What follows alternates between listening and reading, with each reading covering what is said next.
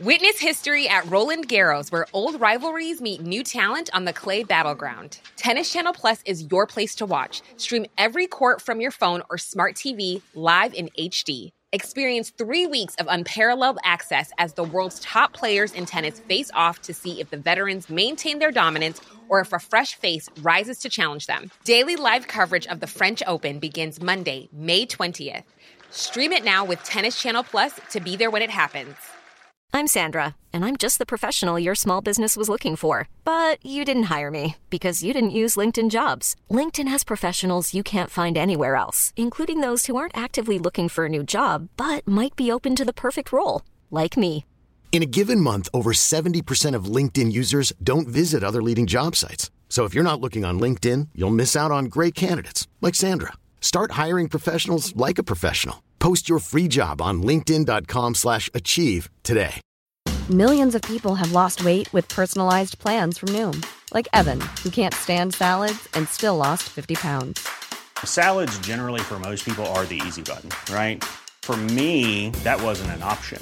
I never really was a salad guy. That's just not who I am. But Noom worked for me. Get your personalized plan today at Noom.com.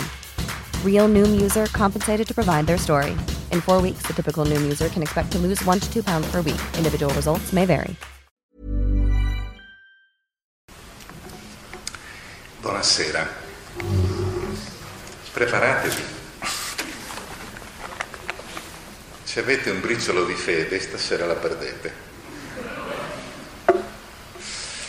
E ve lo dico sorridendo perché, come diceva giustamente il nostro direttore, il libro di Giosuè è un libro enormemente difficile.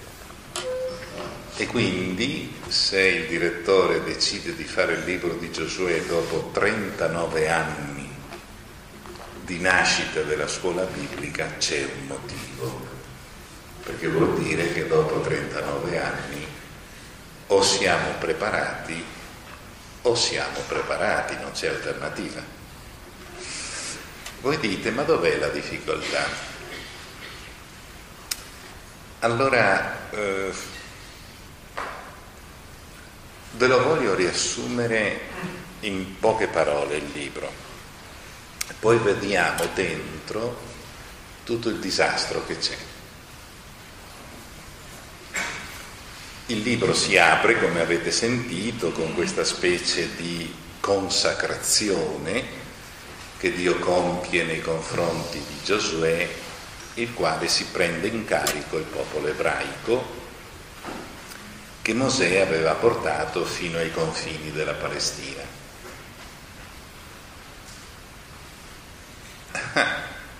Per noi biblisti è un problema, perché nessuno dice che stranamente Giosuè non ha una moglie. Chi ha letto il libro si sarà accorto che Giosuè non è sposato, non ha figli. Dunque, secondo la logica dell'Antico Testamento, lui è un maledetto. Un assurdo per il testo biblico, per il pensiero biblico. Come fa Dio a benedire un maledetto? Bisogna che il Padre Eterno si metta d'accordo con se stesso. Cominciamo già da questo. Nella prima parte del libro, fino al capitolo 12, c'è la conquista violentissima della terra di Palestina. E nel capitolo 12 praticamente si dice che Giosuè ha conquistato tutto. Poi voi leggete il libro successivo, che è il libro dei giudici, dove gli ebrei appaiono come dei pelagrosi nella terra di Palestina, altro che padroni della terra. Sono continuamente bastonati, vivono alla periferia delle grandi città.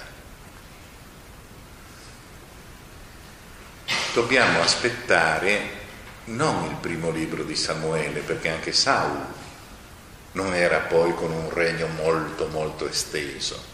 Dobbiamo aspettare Davide, il quale compie praticamente la vera conquista della Palestina. Allora la domanda è, il libro di Giosuè è storico?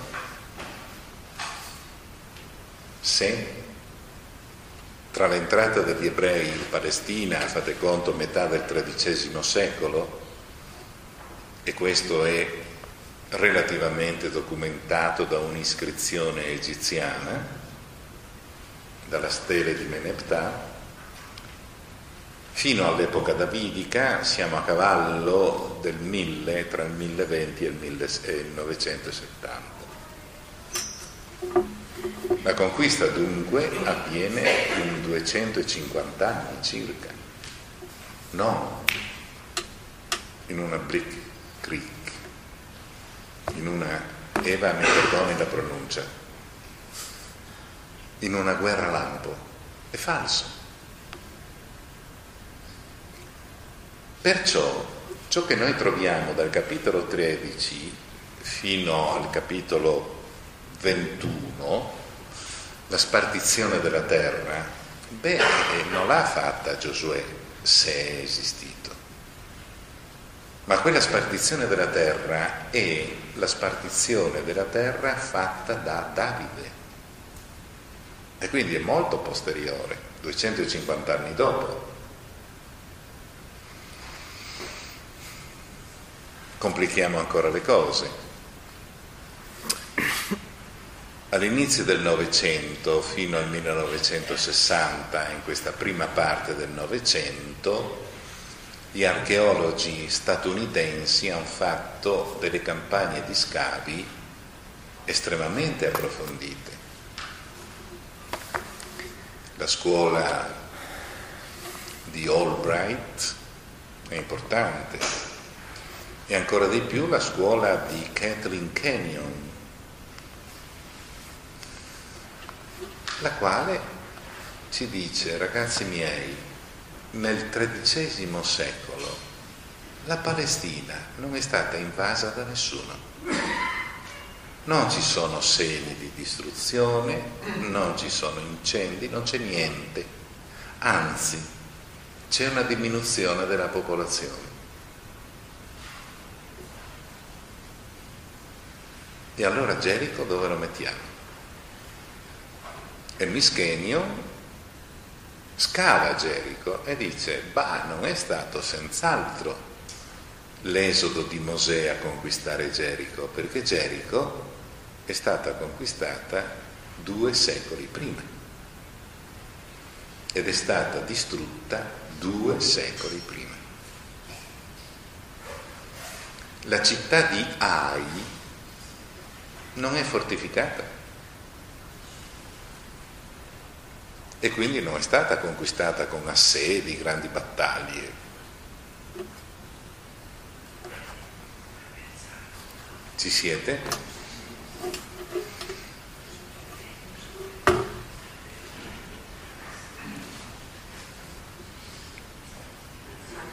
Devo alzare la voce? Me lo metto in bocca.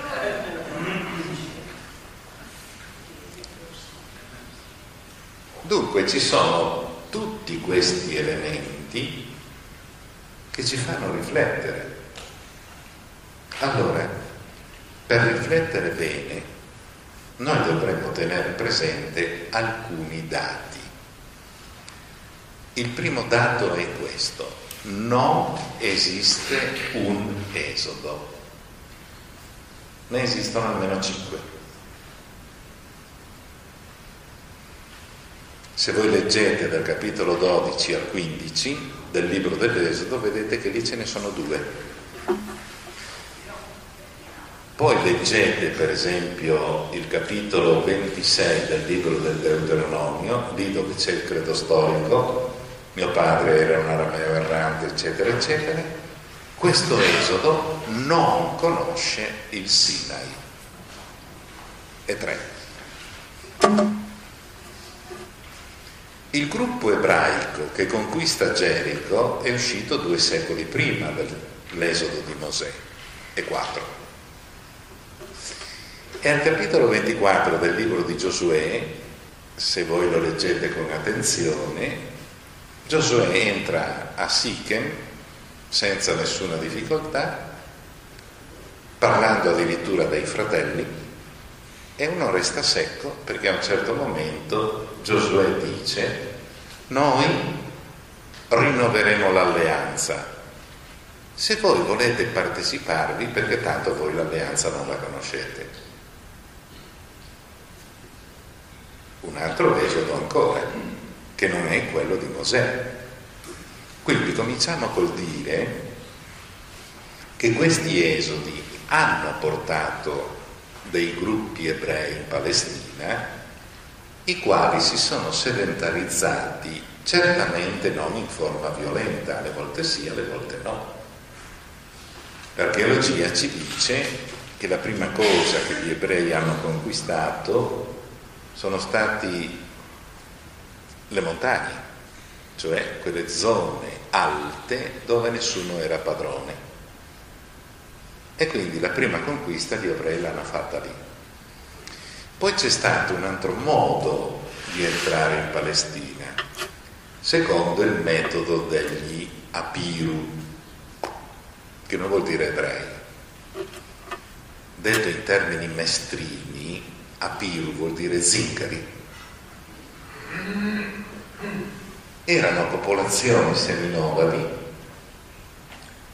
che si accampavano fuori di una città e davano il loro servizio per raccogliere il grano, per fare i guardiani, che so io, del gregge, per fare i lavori artigianali e poi a un certo momento va a capire il perché, prendevano e andavano via, andavano in un'altra città a prestare gli stessi servizi.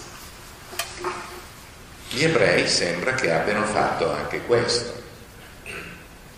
Naturalmente arrivavano in 200 e partivano in 150 perché le ragazze e i giovanotti trovavano un modo per fermarsi perché c'era una lei che rubava il cuore al giovanotto o un lui che rubava un cuore alla giovanotta della città. Poi ci sono anche dei momenti forti. Gerico è stata distrutta dall'elemento ebraico, ma due secoli prima di Giosuè. Allora la domanda è questa. Questo racconto è storico? Noi saremmo tentati di dire no, perché i parametri occidentali della storia, quando non sente lei mi avvisa, questo è il compito suo. Cucù, lei se non sente alza la mano e fa così. Si sente adesso? A me, siccome a me piace la voce alta. Eh, Sì, però lei ha il compito di avvisarmi se io abbasso la voce. Perché i professori universitari hanno un brutto difetto. Hanno degli impianti microfonici per cui basta che parlino così e vengono sentiti. Invece qua bisogna tirar fuori un po' di polmoni. Eh, io non sono abituato. Amen, la colpa è mia. Noi saremo tentati, vi dicevo, di dire no, non è un libro storico, andiamoci piano. Andiamoci piano perché nel mondo orientale ci sono modi diversi di fare storia. Se voi volete avvicinarvi a questo modo di fare storia, dovete leggere alcuni libri il primo dei Maccabei e il secondo dei Maccabei. Sono due libri che non sono uno la continuazione dell'altro, ma tutti e due narrano lo stesso episodio. La guerra contro Antioco IV Epifane. E avete due modi diversi di affrontare il tema. Uno più di tipo nostro, il primo libro dei Maccabei, Il secondo è miracolistico come il libro di Giosuè. Tutto avviene perché Dio manda i suoi angeli, perché Dio fa prendere paura all'esercito nemico, perché Dio dà una mano alla forza degli ebrei e via di questo passo. È la stessa cosa che succede nel libro di Giosuè. Oppure potete prendere il libro di Giuditta. Il libro di Giuditta è un altro libro che viene considerato storico, ma non lo è nel senso nostro. Perché incomincia dicendo che Nabucodonosor, re degli Assiri, regnava a Ninive, mentre Arpaxad regnava ad Ecbatana. Te lo raccomando. Nabucodonosor non ha mai regnato sugli Assiri, ma sui babilonesi e non ha mai avuto la sua residenza a Ninive perché Ninive era stata distrutta da suo padre, da Nebopolassar. Nabucodonosor ha regnato a Babilonia. Quando uno comincia a capire queste cose, legge il testo e dice no, questo non è un libro di storia a modo nostro, è un libro di storia a modo loro dove ci sono delle schegge storiche, però rivestite di quello che noi chiameremo il criterio del midrash, cioè della riflessione sugli avvenimenti. Quindi dietro al libro di Giuditta c'è qualche cosa, ma non pensiate di fornire i soldi per fare gli scavi in Palestina e trovare Betulia, non la troverete mai, non c'è. Non troverete mai le mura di Ai, secondo il libro di Giosuè. Quindi possiamo dire sì, Giosuè ha qualche scheggia storica, però è rivestito di una riflessione biblica. Che tipo? Allora vediamo velocemente. Se noi indaghiamo i testi, perché non abbiamo niente altro, scopriamo che questi testi, e adesso capite perché ho fatto leggere il testo fino al versetto 8, questi testi non sono dell'epoca di Giosuè riascoltate il versetto 8. Non si allontani dalla tua bocca il libro di questa legge, ma meditalo giorno e notte per osservare e mettere in pratica tutto quanto vi è scritto. Così porterai a buon fine il tuo cammino e avrai successo. Ma se voi leggete il libro del Deuteronomio, vi accorgete che queste sono frasi del Deuteronomio. Ma il Deuteronomio, Don Renato, non lo ha fatto Mosè? No, purtroppo no. Se noi avessimo tempo e modo, io vi spiegherei come nel 622 a.C. un re moccioso e anche un po' presuntuosello ristruttura il Tempio e i suoi due collaboratori, l'architetto e l'economo, l'architetto era un prete, l'economo era uno scriba, Safane e Kelchia, trovano nella biblioteca del Tempio un rotolo pieno di polvere. Era stato messo lì e nessuno l'aveva più letto. Lo leggono, si spaventano, lo portano dal re, il re si spaventa, va di corsa da una profetessa, la profetessa dice amici miei, questo è il libro dell'alleanza. Dovete fare una riforma religiosa secondo i dettami di questo libro. Ora, quel libro dell'alleanza, che tipo di libro è? Vedendo la riforma che fa Giosia, fondandosi su questo libro, noi comprendiamo che questo libro contiene due principi importanti. L'alleanza con la legge e l'unicità del luogo di culto. Voi leggete il Deuteronomio e dice solo questo. Alleanza e unicità del luogo di culto. Quindi il Deuteronomio noi lo abbiamo verso il 622-600, in quei vent'anni lì, la composizione del Deuteronomio. Poi che cosa succede? Succede che i re di Giuda non sono molto intelligenti, non ascoltano quello che Geremia dice loro, cioè non alleatevi con l'Egitto. E loro no, noi vogliamo allearci con l'Egitto perché così cresce il PIL, si abbassano le tasse, molti lavoreranno di più. Ci mancava altro. Nabucodonosor scende giù e li bastona perché? Perché il regno di Giuda era tributario di Babilonia. E siccome il regno di Giuda era una capra il cui latte era abbondante, è ovvio che Nabucodonosor non vuol perderla. E allora scende giù e li mette a ragione. Porta qualcuno in esilio. Tornano a ribellarsi, Geremia, povero, si sgola per essere ascoltato, non solo non lo ascoltano, ma i nobili lo rubano, lo rapiscono e lo portano in Egitto e la muore. Scende giù una seconda volta, Nabucodonosor ritorna a bastonare, distrugge il Tempio, 586, e poi scende giù una terza volta e distrugge tutto e porta via gli ultimi, lasciando però in Palestina Ham a Ares, il popolo della terra.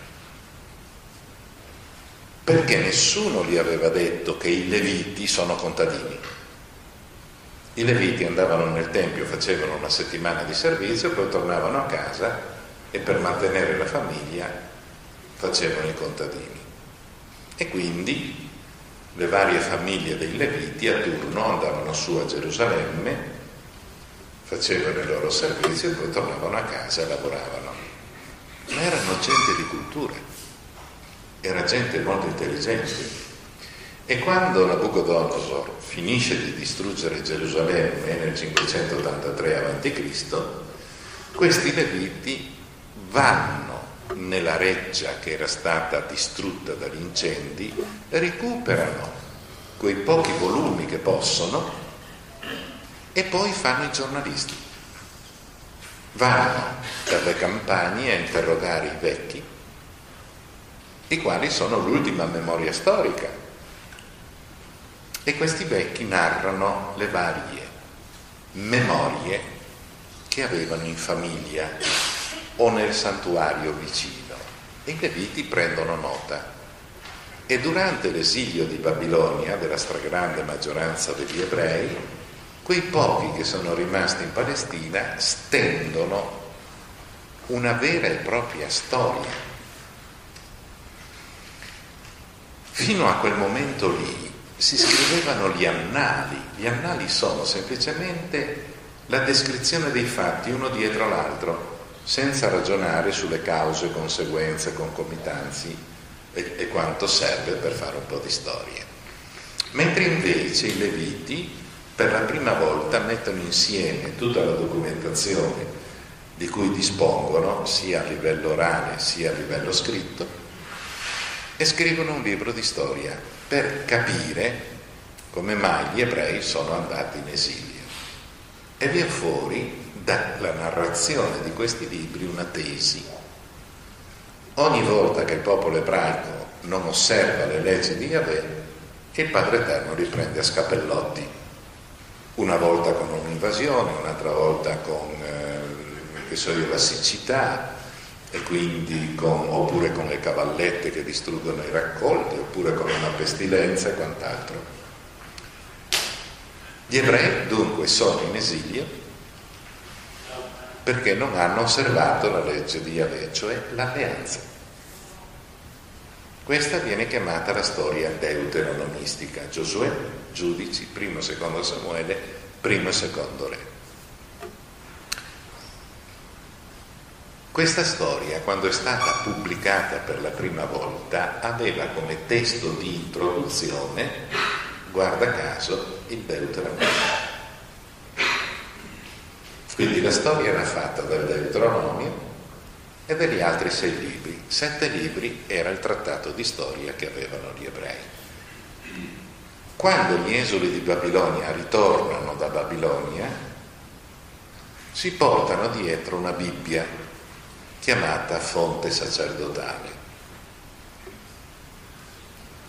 I sacerdoti prendono questa fonte, prendono le memorie del Deuteronomio, altre varie leggi e altri racconti che erano rimasti vivi a livello orale e fanno il Pentateuco.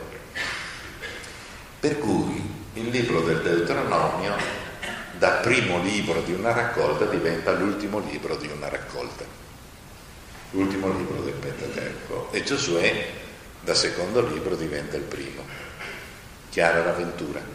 Bene, a questo punto noi ci domandiamo, dopo tutte queste vicissitudini, il libro di Giosuè quando è stato scritto? È ovvio che è un libro giovanissimo, è del VI secolo. Ma tra gli avvenimenti che descrive e la nascita del libro, voi lo immaginate, sono sei secoli e mezzo di distanza. E quindi non è che i ricordi siano perfetti. Ci sono queste forme narrative che in esegesi si chiamano leggende, che non sono le leggende. In tedesco leggende significa che esistono delle schegge storiche che poi vengono rivestite della fantasia del tempo. Il nonno narra al nipote, il nipote diventa nonno, lo narra a suo nipote, aggiunge di qua, toglie di là, modifica di là via, il dato fondamentale è vero, ma tutti i particolari sono semplicemente riflessioni sapienziali degli anziani di Israele. Facciamo un passo avanti ancora. Come mai Giosuè non ha mogli, non ha figli. Non era mai capitato in Israele di avere una persona di questo genere, se non sotto il regno di Giosia. E questa persona si chiama Geremia. Geremia ha ricevuto da Dio il compito di non sposarsi e di non avere figli per rappresentare l'uomo maledetto, perché nella sua persona Dio voleva profetizzare la maledizione di Israele, cioè sarebbe andato in esilio, sarebbe diventato sterile. C'è dunque un legame tra la figura profetica di Giosuè e la figura profetica di Geremia. Il testo, nell'arco di 24 capitoli, cerca di spiegare questo legame con le varie scelte di Giosuè. C'è anche un altro elemento importante. Giosia, questo giovane re anche un po' presuntuosello, riconquista delle terre che i suoi predecessori avevano perso.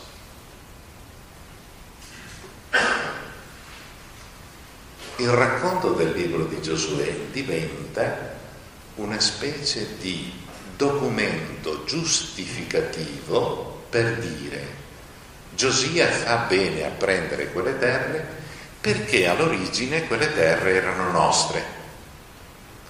Quindi il libro di Giosuè diventa un racconto, chiamiamolo eziologico, cioè spie- Planning for your next trip? Elevate your travel style with Quince. Quince has all the jet setting essentials you'll want for your next getaway, like European linen, premium luggage options, buttery soft Italian leather bags, and so much more. And it's all priced at 50 to 80% less than similar brands. Plus, Quince only works with factories that use safe and ethical manufacturing practices. Pack your bags with high-quality essentials you'll be wearing for vacations to come with Quince. Go to quince.com slash trip for free shipping and 365-day returns. Ever catch yourself eating the same flavorless dinner three days in a row? Dreaming of something better? Well, HelloFresh is your guilt-free dream come true, baby. It's me, Kiki Palmer. Let's wake up those taste buds with hot, juicy pecan-crusted chicken or garlic butter shrimp scampi. Mm. Hello Fresh. Stop dreaming of all the delicious possibilities and dig in at HelloFresh.com. Let's get this dinner party started.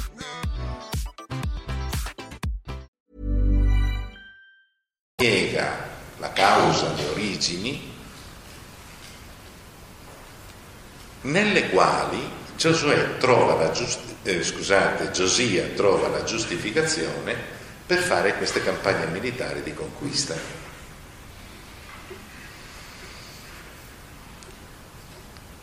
Gerico, Hai, Galgala sono quei territori che Giosuè conquista, eh, che Giosia conquista.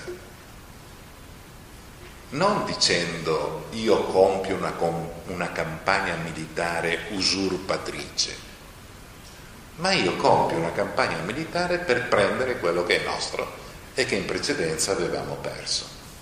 Questo vi è chiaro? Ora, quando noi leggiamo il testo in questa maniera, non possiamo dire non è storico.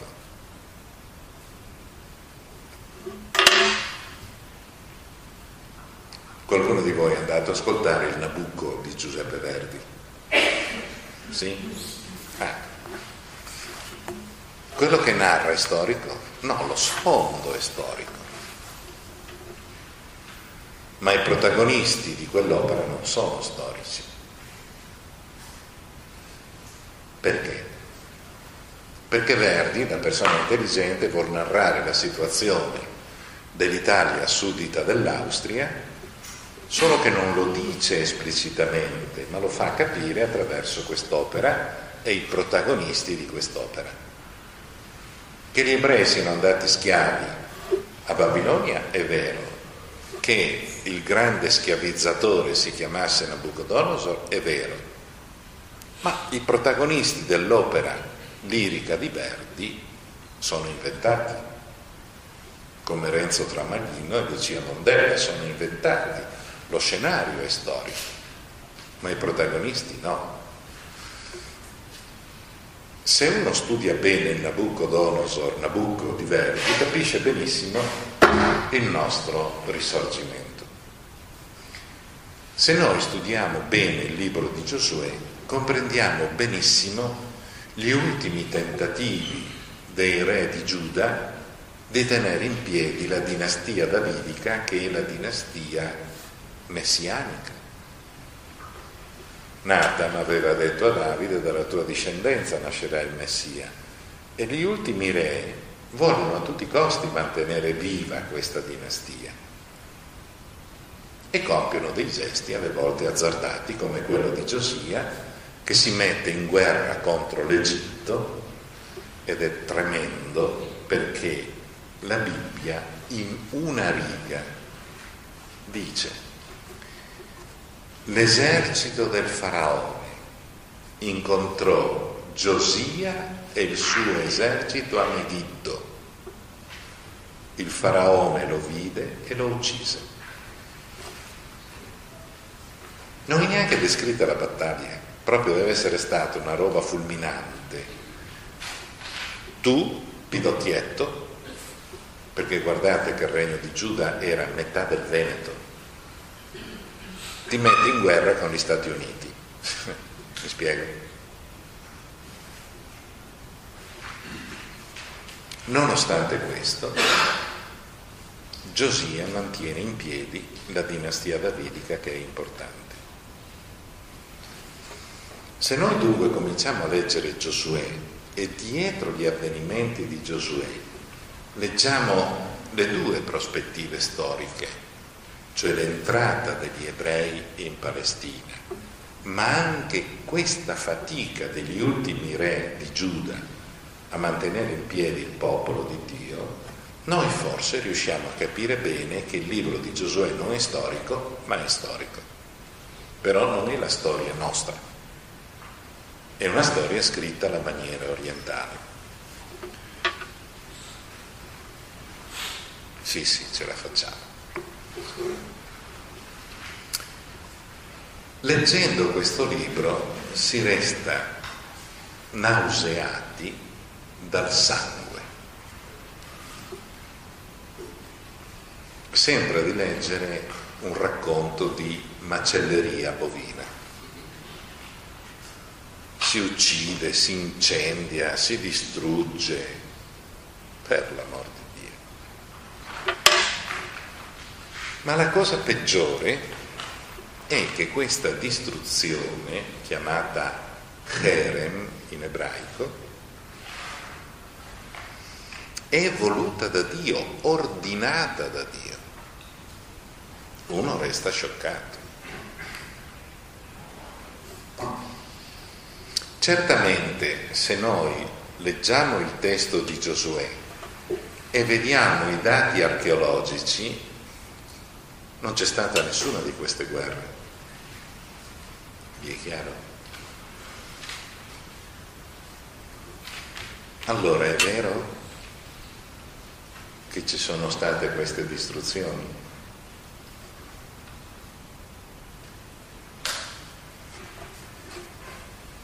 No, non ci sono state queste distruzioni e non c'è stato nessun Keren. Ma allora come si spiega? Beh, le spiegazioni sono diverse, il che vuol dire che non c'è una spiegazione valida in maniera completa. La spiegazione prima sarebbe questa. Certamente, prima le invasioni assire alla fine dell'ottavo secolo, 722 e giù giù giù fino al 715, beh, noi abbiamo veramente una devastazione. Gli assiri arrivavano, ripulivano tutto, non portavano via la gente, solo le persone importanti, gli altri facevano macello. Qual è la reazione? Vorrei farlo anch'io se potessi come voi lo fate a noi, anche noi vorremmo farlo a voi. Vi è chiaro? Questo si chiama sentimento di vendetta. Se voi leggete con delicatezza il capitolo 32 del Deuteronomio, che è il libro mastro per capire la storia deuteronomistica, nel capitolo 32 del Deuteronomio Dio dice mia è la vendetta, non vostra. E se voi prendete questo schema e leggete i cosiddetti salmi imprecatori del Salterio, scoprite che l'orante dice a Dio sono pieno di rancore, voglio vendicarmi, ma ti devi arrangiare tu a fare vendetta figlia di Babilonia devastatrice, beato chi prenderà i tuoi figli e li sbatterà contro la pietra. Non io prenderò i tuoi figli. Non so chi sceglierà Dio per compiere la mia vendetta, ma io non posso vendicarmi. Vi è chiaro fin qua? Allora, questo Jerem, che cos'è? È il desiderio degli ebrei di vendicarsi ma loro dicono se non è Dio a dare gli ordini, noi non ci vendicheremo mai. Deve essere Lui a dare gli ordini. Come ha dato, fra virgolette, questi presunti ordini all'epoca di Giosuè. Se Lui ci dice di vendicarci, di fare l'Ochere o contro gli Assiri o contro i Babilonesi, la pulce contro l'elefante, noi lo faremo, figuriamoci. Questo è il quadro dove ci si muove. Una seconda spiegazione di questa violenza inaudita e un'altra. L'Ocheren è il totale, è un sacrificio liturgico, non è una distruzione barbara, è un, un grande olocausto. Invece di prendere la mucca e metterla sull'altare perché venga incenerita dal fuoco, si brucia tutto, si uccide tutto. È un grande atto di culto. Perché? Per due motivi. Questa conquista non è opera nostra, è opera di Dio. E quindi tutto deve essere offerto a Lui. Noi non possiamo tenerci niente. E l'altro motivo è, non si fa la guerra per avidità, si fa la guerra per essere liberi. E quindi tutto ciò che conquistiamo non è nostro, non ci importa, è di Dio. Quindi i motivi teologici di fondo sono questi due. Noi ci poniamo il problema, è avvenuto sì o no? Da parte degli assiri e dei babilonesi nei confronti degli ebrei, sì. Da parte degli ebrei nei confronti degli altri, proprio no. Poi c'è un terzo elemento da tenere presente. Se noi analizziamo non solo il testo biblico, ma anche gli annali assiri e gli annali babilonesi o quelle persiane che abbiamo nelle tavolette, vediamo un dato interessante. Nel periodo più antico, sia del primo impero assiro, primo impero babilonese, secondo assiro, secondo babilonese, persiano, le popolazioni vinte bisognava ucciderle perché se si lasciavano vive, fra vent'anni, trent'anni potrebbero, avrebbero potuto vendicarsi. E allora se io adesso vinco e poi devo dormire con un occhio sì e l'altro no, perché quelli lì possono tornarmi addosso e farmela pagare, è meglio che li faccia fuori tutti. Questa era la logica che noi possiamo trovare tra il 1900 a.C. e il 1000 a.C. Giosuè rientrerebbe in questa logica. Non a caso molti studiosi ritengono che il libro di Giosuè abbia voluto scimmiottare in qualche maniera, perché inventato, le imprese degli assiri e dei babilonesi che si comportavano così. Documenti ci dicono che si passa ad un'altra logica. Io ti vinco e tu diventi forza lavoro. E quindi nascono le deportazioni. Non più la distruzione, ma lo sfruttamento del vinto. Poi c'è un terzo stadio, io ti vinco, ma non ti tocco. Ti lascio nel tuo territorio, lascio i tuoi re, lascio le tue leggi, ma tu per questa libertà paghi un tributo molto alto. E nascono i cosiddetti regni tributari fino ad arrivare alla soglia del cristianesimo, voi avete nel libro del Siracide, capitolo 36, testo greco, siamo verso il 132 a.C., dove si dice una bellissima preghiera prima della battaglia e si dice Signore fa che vinciamo, non per ucciderli, non per schiavizzarli, non per imporre loro un tributo, ma perché capiscano che c'è un solo Dio. Noi l'abbiamo capito sulla nostra pelle, 1200 anni di storia, e loro lo capiscono con questa sconfitta, che non c'è un Dio fuori di te, Signore.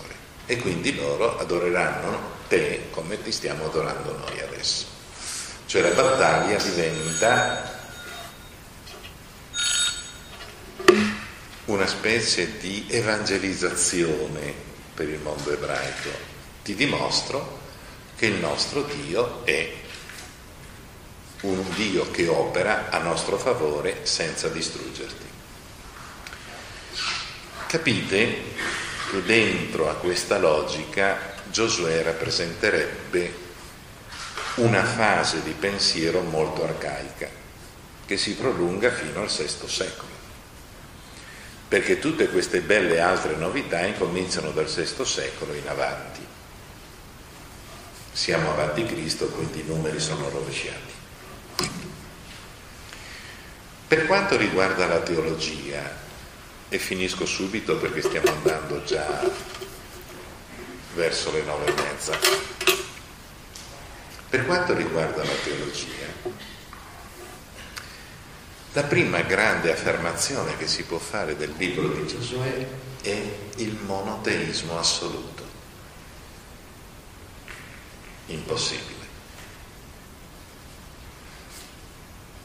esiste solo Yahweh, gli altri dei non esistono. Impossibile. Impossibile perché se voi leggete il libro successivo, che è il libro dei giudici, nel libro dei giudici voi non trovate il monoteismo, neanche in Israele, trovate l'enoteismo. Se voi leggete il ciclo di Jefte, è interessante perché Jefte, quando dialoga con il suo nemico, dice tu prega i tuoi dei, io prego il mio Dio. Poi vedremo chi è più forte, se i tuoi dei o il mio Dio, ma dà per scontato che gli altri dei esistano. Solo che Jefte dice no, a me i tuoi dei non mi interessano, a me interessa il mio. Questo è l'enoteismo biblico che noi abbiamo per secoli. Voi dovete pensare che la prima crisi dell'enoteismo lo abbiamo in maniera radicale con Elia ed Eliseo. Siamo all'inizio dell'ottavo secolo avanti. Poi i profeti saranno promotori del monoteismo dentro una popolazione che è enoteista poi capiterà l'esilio e con il deutero Isaia non si discute più. Monoteismo, punto e basta. E gli ebrei lo accettano, anche se a fatica. Il libro di Giosuè, che parla di un monoteismo assoluto, non rispecchia la situazione del XIII secolo, ma rispecchia la situazione teologica dell'epoca di Giosia, quando ormai il monoteismo era conosciuto, non era sempre accettato, ma era conosciuto. Secondo, nel libro di Giosuè si spiega in più momenti come sia importante osservare la legge. Ma osservare la legge è storia deuteronomistica, cioè è una teologia che nasce nel VI secolo alla fine del settimo e poi nel sesto. All'epoca di Giosuè nessuno osservava la legge, perché non c'era. Voi mi direte, ma Don Renato, il Sinai non c'era stato. Sì, c'era stato. Ma sapete di che epoca sono i due decaloghi che noi abbiamo? Boh. Uno è di poco precedente la caduta del Regno del Nord, 722. Esodo capitolo 20 è più o meno di quest'epoca. E Deuteronomio 5, Deuteronomio è del VI secolo. E prima? Prima avevano i valori morali dell'alleanza, ma non erano codificati così. Le leggi più antiche che noi conosciamo hanno una forma letteraria che non è quella apodittica. La forma apodittica dice fai questo, non fare quello. Mentre le antichissime formule morali e giuridiche ebraiche sono casuistiche. Quando succede questo, tu prenderai questa decisione in tribunale. Quando succede quest'altro, cioè presentano il caso e la soluzione mentre i comandamenti sono apodittici. Fai questo perché tu fai questo, punto. Non fare questo perché non lo faccio. Non fare questo. È un comando diretto senza spiegazione. Ci troviamo dunque con un libro che sotto il profilo teologico, se lo collochi nel momento in cui viene scritto, lo capisci. Ma se pensi di leggerlo nel momento che lui sta descrivendo, cioè molto indietro, non riesci a capirlo. C'è un terzo elemento. E il terzo elemento è il culto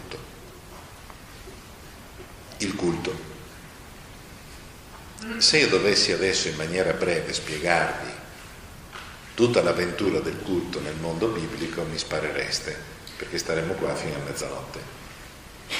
Io cerco di riassumere il più possibile, se non vi soddisfo mi mettete un dito su un occhio e il problema è finito.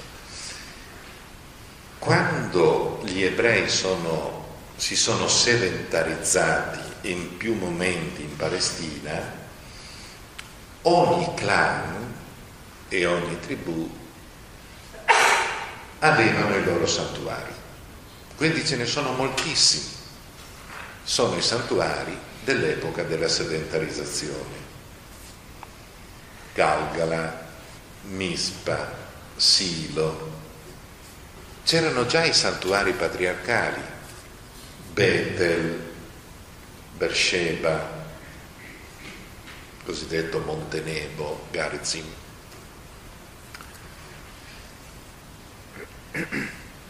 La riforma di Giosia li cancella. Dice non voglio più che ci sia questa specie di coriandolume di santuari, un tempio solo, punto basta, quello di Gerusalemme. Tutti gli altri vanno distrutti.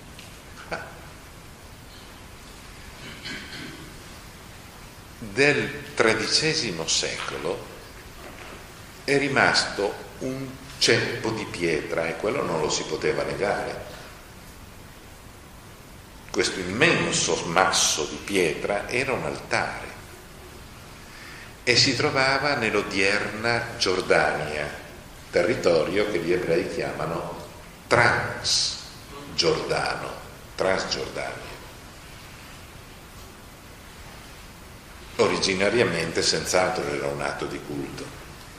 Giosuè come lo neutralizza? Come fa a negare che questo grande altare non è un atto di culto?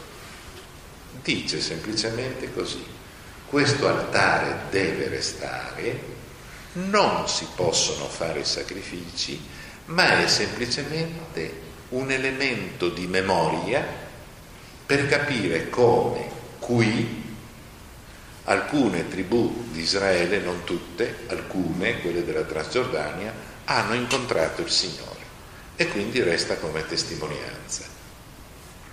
Questo modo di presentare le cose voi lo trovate nel capitolo 12 del libro della Genesi.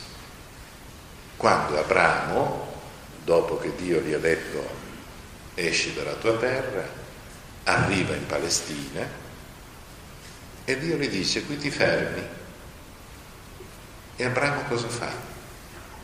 Boh, costruisce un altare. Perché? Perché Dio gli era apparso e aveva messo fine al suo cammino. Quell'altare che valore aveva? Di culto sacrificale? No, di memoria. Bene, L'altare della Transgiordania, dice Giosuè, ha solo il valore di memoria. Questo è il fatto del XIII secolo. Ma all'epoca di Giosia, che senso ha? Un senso molto semplice. Indica la liceità della nascita delle sinagoghe. La sinagoga non è un luogo di culto. Lì non si sacrifica, lì si fa memoria di ciò che Dio ha fatto leggendo il testo biblico. E in sinagoga si leggerà sempre il testo biblico. Poi c'è un ultimo elemento e chiudo. Se voi notate, lungo tutto il libro di Giosuè, lo metteremo in evidenza quando lo leggeremo, c'è una minaccia, una specie di ombra sopra il popolo ebraico. O osservate la legge, o se no questa terra che Dio vi dà, come ve l'ha data, ve la toglie. Quello che diceva nostra madre, come che te ho fatto te disfo. Stessa cosa. Ma questa minaccia non è valida alle origini. Questa è la minaccia che incomincia con Isaia. Prima con Amos c'è un piccolo accenno, ma Isaia è chiaro. Dice guardate che o filate via dritti o Dio vi toglie la terra. È un ritornello che poi ritorna pesantemente con Geremia. Il libro di Giosuè dunque è tributario a questa teologia che all'epoca di Giosuè non esisteva. Se vogliamo tirare una breve conclusione, capite che il libro di Giosuè non è semplice. Lo leggo, come qualcuno direbbe, senza commenti. Se non hai nessun commento non capisci un Kaiser perché tu vai via dritto, pensi che questi siano fatti realmente accaduti, che poi vengono puntualmente smentiti tutti uno a uno nel libro dei giudici, nel primo libro di Samuele, nel secondo libro di Samuele. Vi è chiaro? Occorre che qualcuno ti dica guarda come stanno le cose. È difficile. Seconda cosa, per capire bene questo libro bisogna continuamente oscillare tra l'epoca del XIII secolo e l'epoca del VI secolo, tra usi barbarici di allora e sete di vendetta di questo Pidocchio che era il regno del sud. Tra l'enoteismo degli ebrei del XIII secolo è il monoteismo del libro del Deuteronomio.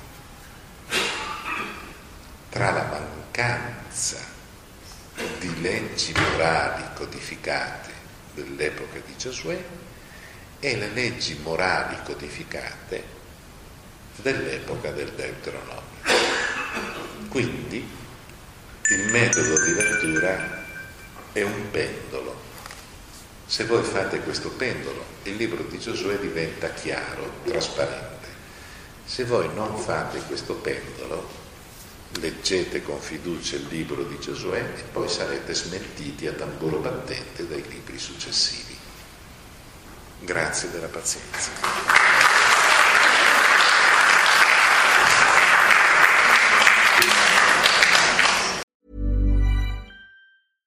Ever catch yourself eating the same flavorless dinner three days in a row? Dreaming of something better? Well, HelloFresh is your guilt-free dream come true, baby. It's me, Kiki Palmer. Let's wake up those taste buds with hot, juicy pecan-crusted chicken or garlic butter shrimp scampi. Mm. Hello Fresh. Stop dreaming of all the delicious possibilities and dig in at HelloFresh.com. Let's get this dinner party started. Why don't more infant formula companies use organic, grass fed whole milk instead of skim? Why don't more infant formula companies use the latest breast milk science? Why don't more infant formula companies run their own clinical trials? Why don't more infant formula companies use more of the proteins found in breast milk? Why don't more infant formula companies have their own factories instead of outsourcing their manufacturing? We wondered the same thing. So we made ByHeart, a better formula for formula. Learn more at byheart.com.